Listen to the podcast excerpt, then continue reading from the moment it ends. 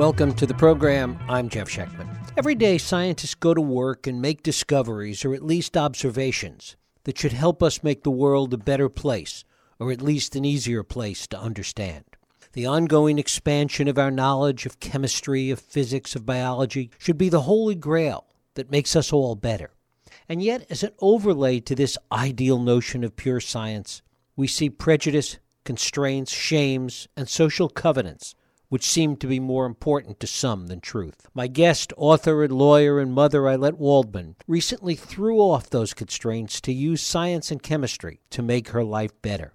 She tells that story in her new book, A Really Good Day. Ayelet Waldman is the author of four previous novels, as well as the Mommy Track Mystery Series. She was a federal public defender and has taught law at Loyola Law School and UC Berkeley School of Law. It is my pleasure to welcome Ayelet Waldman back to this program to talk about a really good day, how microdosing made a mega difference in my mood, my marriage, and my life.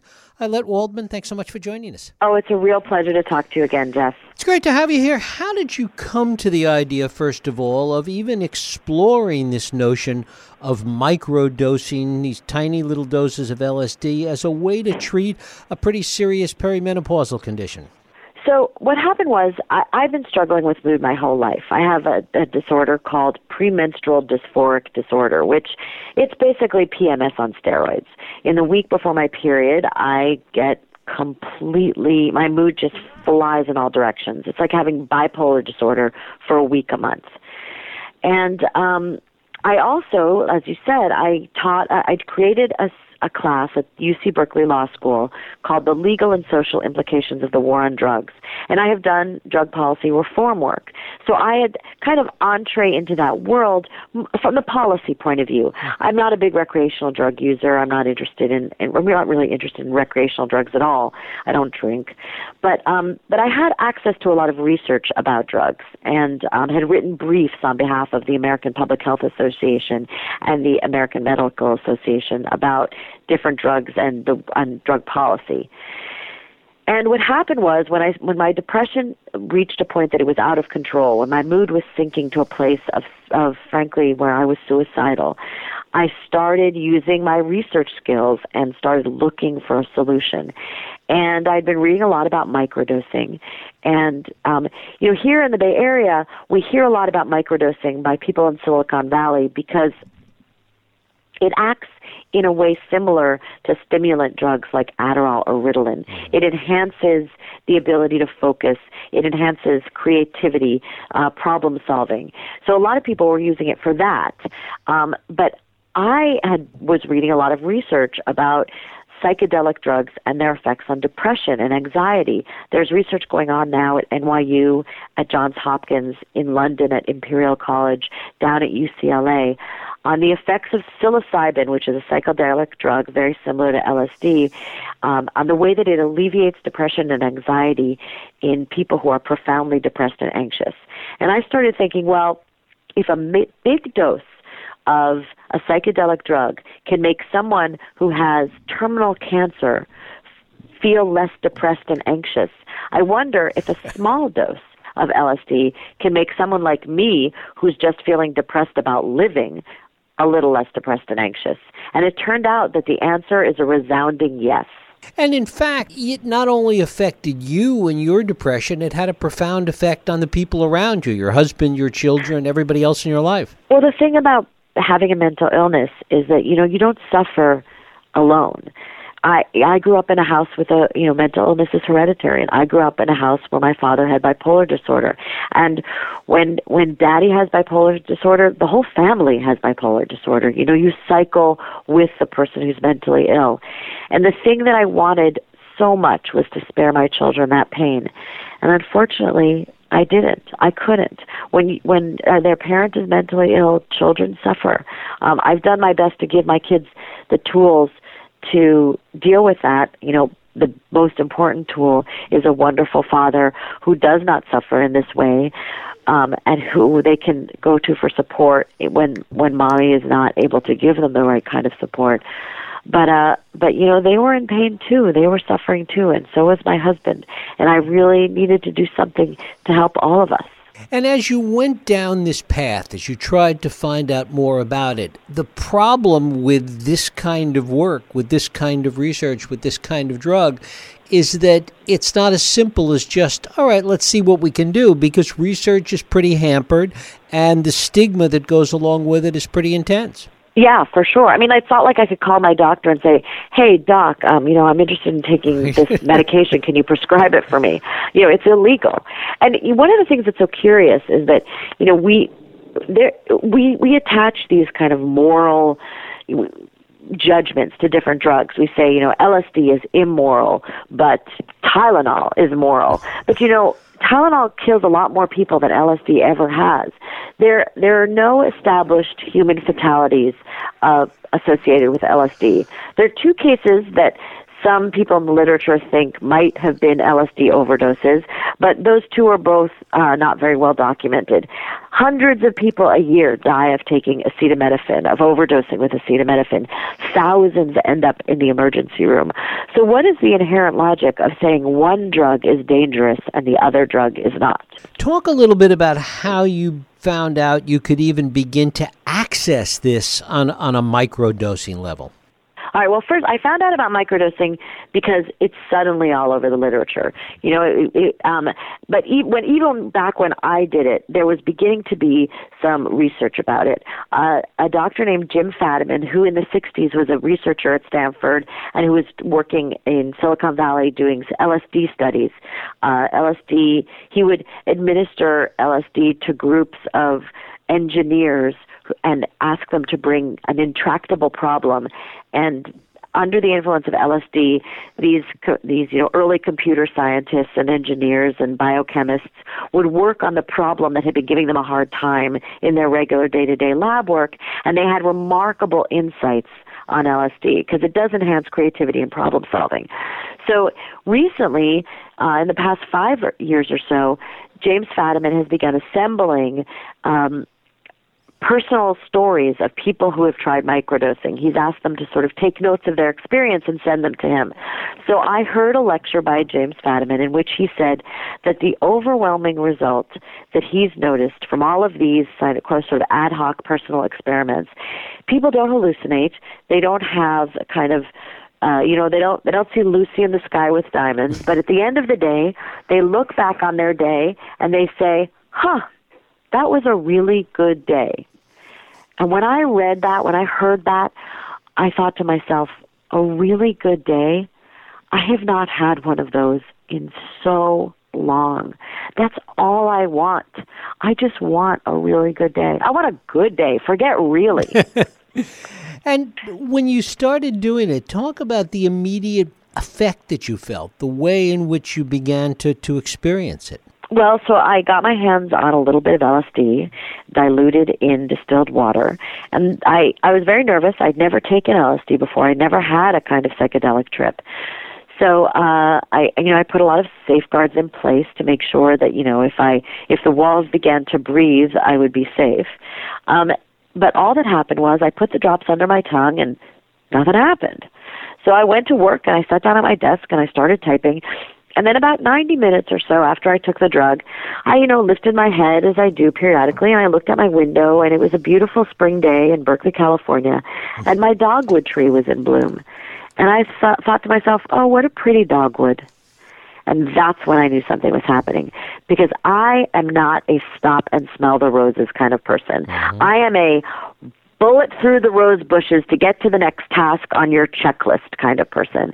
And the fact that I had a moment of mindfulness, that I had a moment where I enjoyed the sight of a pretty tree, that was so out of character. And especially at that time in my life where nothing looked pretty to me, where everything looked dark and everything looked bleak, that's when I knew something was happening. And the day proceeded I did my work. I had a really good work day. I, I got a lot done. I was really, I made dinner with my husband. I was really present at dinner with my children, and we had a nice family dinner as we have every evening. But, and I wasn't gloomy, and I wasn't depressed, and I wasn't irritable, and I wasn't angry. And at the end of the day, I look back on this day and I thought, huh, that was a really good day. Did you? It was amazing. Did you have concerns over what the long-term consequences might be in terms of your own long-term mental health, creativity, view of the world, how it might might change you in some ways? Absolutely. I mean, I, I was very, very thorough in my research. And in my book, I write, you know, I write about my depression, I write about the experiment, I write about the history of LSD, but I also write about the neurochemistry of these drugs. What do they do to our brains? I really wanted to know that. I wanted to know what was happening in my brain. And like I said, there were decades of research on LSD. And um, all the neuroscientists that I talked to and the psychiatrists that I talked to were very confident that there are there there is no long-term damage associated with LSD.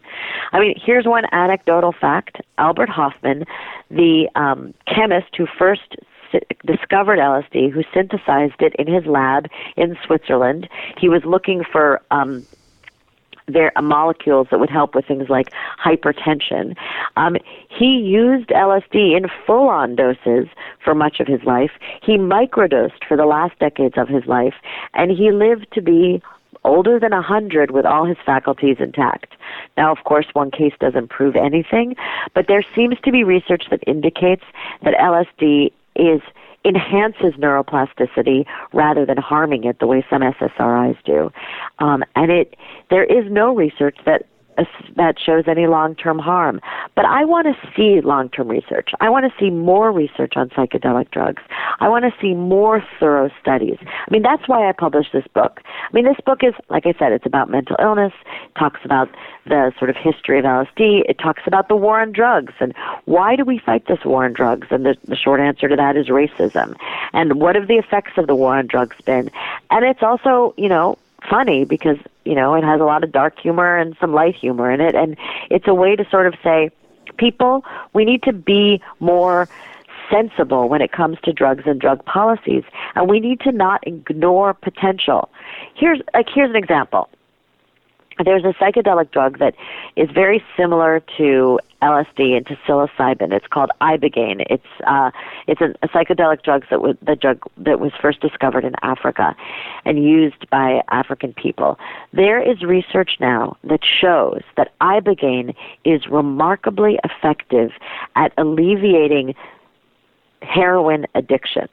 That people who do for one ibogaine treatment are uh, te- the they go off heroin for as long as three months, and with four treatments, this this psych this group was clean from heroin for three years. I mean, that's amazing. We have an opioid epidemic in this country. If there is a drug that can keep people from continuing to use heroin, from dying of heroin overdose, we should be devoting all of our resources to discovering this. And we've known about the effects of, of Ibogaine since at least November 1983 when this study was published. The other thing that surrounds drug policy and all these issues that you're talking about is a kind of fear that surrounds it. It's it's like people are afraid of what they're going to find, whether it's good or bad. It's it's a fear of lack of control. It's a fear of somebody right. else being in control. Talk a little bit about that, Ayelet. Well, I had a tremendous amount of that fear. You know, there's a lot of mythology surrounding mm-hmm. LSD in particular. I was terrified that if I took LSD, I, I, you know, I would have LSD psychosis and I would be crazy for the rest of my life. And that, you know, I believed the myth that I, you know, people who took LSD jumped out of windows believing they could fly. And in fact, none of that is true. You know, that that's a that's those are urban legends that you know got their start in the media and got their start when um you know, when Timothy Leary told a generation of young people to tune in, turn on, and drop out, that really scared their parents. And what frightened their parents was not so much that their children was on LSD, but that their children were dropping out of college and demonstrating against the war and participating in the civil rights movement. And white America became really, really afraid that they would lose that generation of young people to the counterculture. And LSD became the symbol for that. And so it became criminalized and demonized in the minds of the government and white America. And the truth is, you know, you can't demonize a chemical. When I would teach my class at, at UC Berkeley School of Law, For seven years, I taught the seminar on the legal and social implications of the war on drugs. And I would start by going up to the whiteboard and making three categories drug, food, medicine. And I would start saying names of different chemicals and and uh, you know substances. And I would say to the kids, okay, where are we going to put this? Caffeine. Is caffeine a food? Sure, coffee's a food. Is it a medicine? I don't know. We take it in Excedrin, it makes your head feel better. Is it a drug? Certainly causes you to uh, become more awake, more activated. What about Tylenol? What about uh, nicotine? What about heroin? Oh, we know where that one goes. Well, except you know, what's morphine? It's the same drug. Isn't that a medicine? And once you start really thinking about it, these distinctions that we have made that are so important to us, that our law rests on between medicine, drugs, and foods are really arbitrary and we're we're preventing ourselves from alleviating a lot of suffering by calling certain drugs off limits. I mean, you know, we know that about medical marijuana. We know that in California. There are other states, you know, many, many states have have allowed uh, cannabis or marijuana to be used for certain for to treat different ailments. You know, it's time I think to rethink LSD and to make a decision that we're going to allow research to be done, to continue the research that's going on at NYU, at Johns Hopkins, at UCLA into the effects of LSD on alleviating depression and anxiety. We need it. We have an epidemic in this country of depression. We need help. You talked a little bit about the generational aspects of this. When you finally told your kids, talk a little bit about their reaction and how you think their generation looks at drugs and how it's different than the way we do and our generation has. Well, you know, it's funny. I think I'm in this middle generation because I've noticed a lot of people in their 60s and 70s at my events who are very ready to consider the possibilities of the therapeutic value of LSD huh. because they did it back when they were in college and it was awesome. And then young people, my you know my older kids were their first thought was well first of all all my kids all they wanted was for me to feel better. They had been suffering along with me. And at first they didn't know that I was using LSD. They thought I was trying a new medication. And they were amazed at how effective this medication was. They'd been down that road with me before. I tried different medications, and sometimes they worked and sometimes they didn't. But they were just so happy that there was something that was making mommy feel better. Um, but when I told them it was LSD, you know, well, the older two had a pretty typical response, which was, "Whoa, cool!" You know, they listened to Chance the Rapper. Um, the younger two were anxious and nervous, and but we decided to use it as a learning opportunity. We um, we sat down as a family and we talked about different drugs and the risks of different drugs and the way that you know how drugs are used that make in ways that make them more dangerous and how drugs are used more safely. Um, you know, one of my children was diagnosed with ADHD and was using um, a stimulant drug. And we talked about what is Adderall and what is methamphetamine. And these drugs are chemically identical. So why is one safe to use and another not? What makes methamphetamine dangerous? And we really used this as an opportunity to, for our kids to learn more, to gain more knowledge, to become more aware. And, you know, my approach with my kids and drugs is I have one primary rule, and that primary rule is no dying. you know, we're we're in we have an opioid crisis in this country, and a lot of kids are ending up dying of heroin addiction, who you would never imagine would suffer from that. And I want to protect my children, and I think we all want to protect our kids. So my primary rule, that you know, my primary motivation has been harm reduction. So we used this as another way to have a harm reduction approach. And talk about where you are with it at the moment, finally. So I made a decision that I was willing to use this to make myself feel better, to keep myself from killing myself, but that I wasn't willing to do, I, I was only willing to engage in this one month experiment. Um, and that I would then write about it in order to, um, you know, to, to be part of the solution, to talk more about the way we need to rethink drug policy.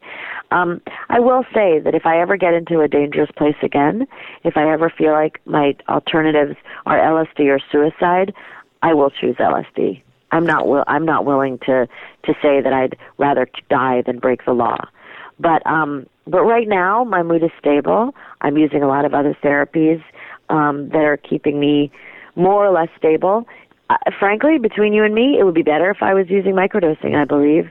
But um, my goal right now is to advocate and to be part of the solution. And to do that, I have to not be using. Ayelet Waldman, the book is A Really Good Day How Microdosing Made a Mega Difference in My Mood, My Marriage, and My Life. I thank you so much for spending time with us today. Oh, thank you so much for having me on the show. It was a real pleasure. Thank you.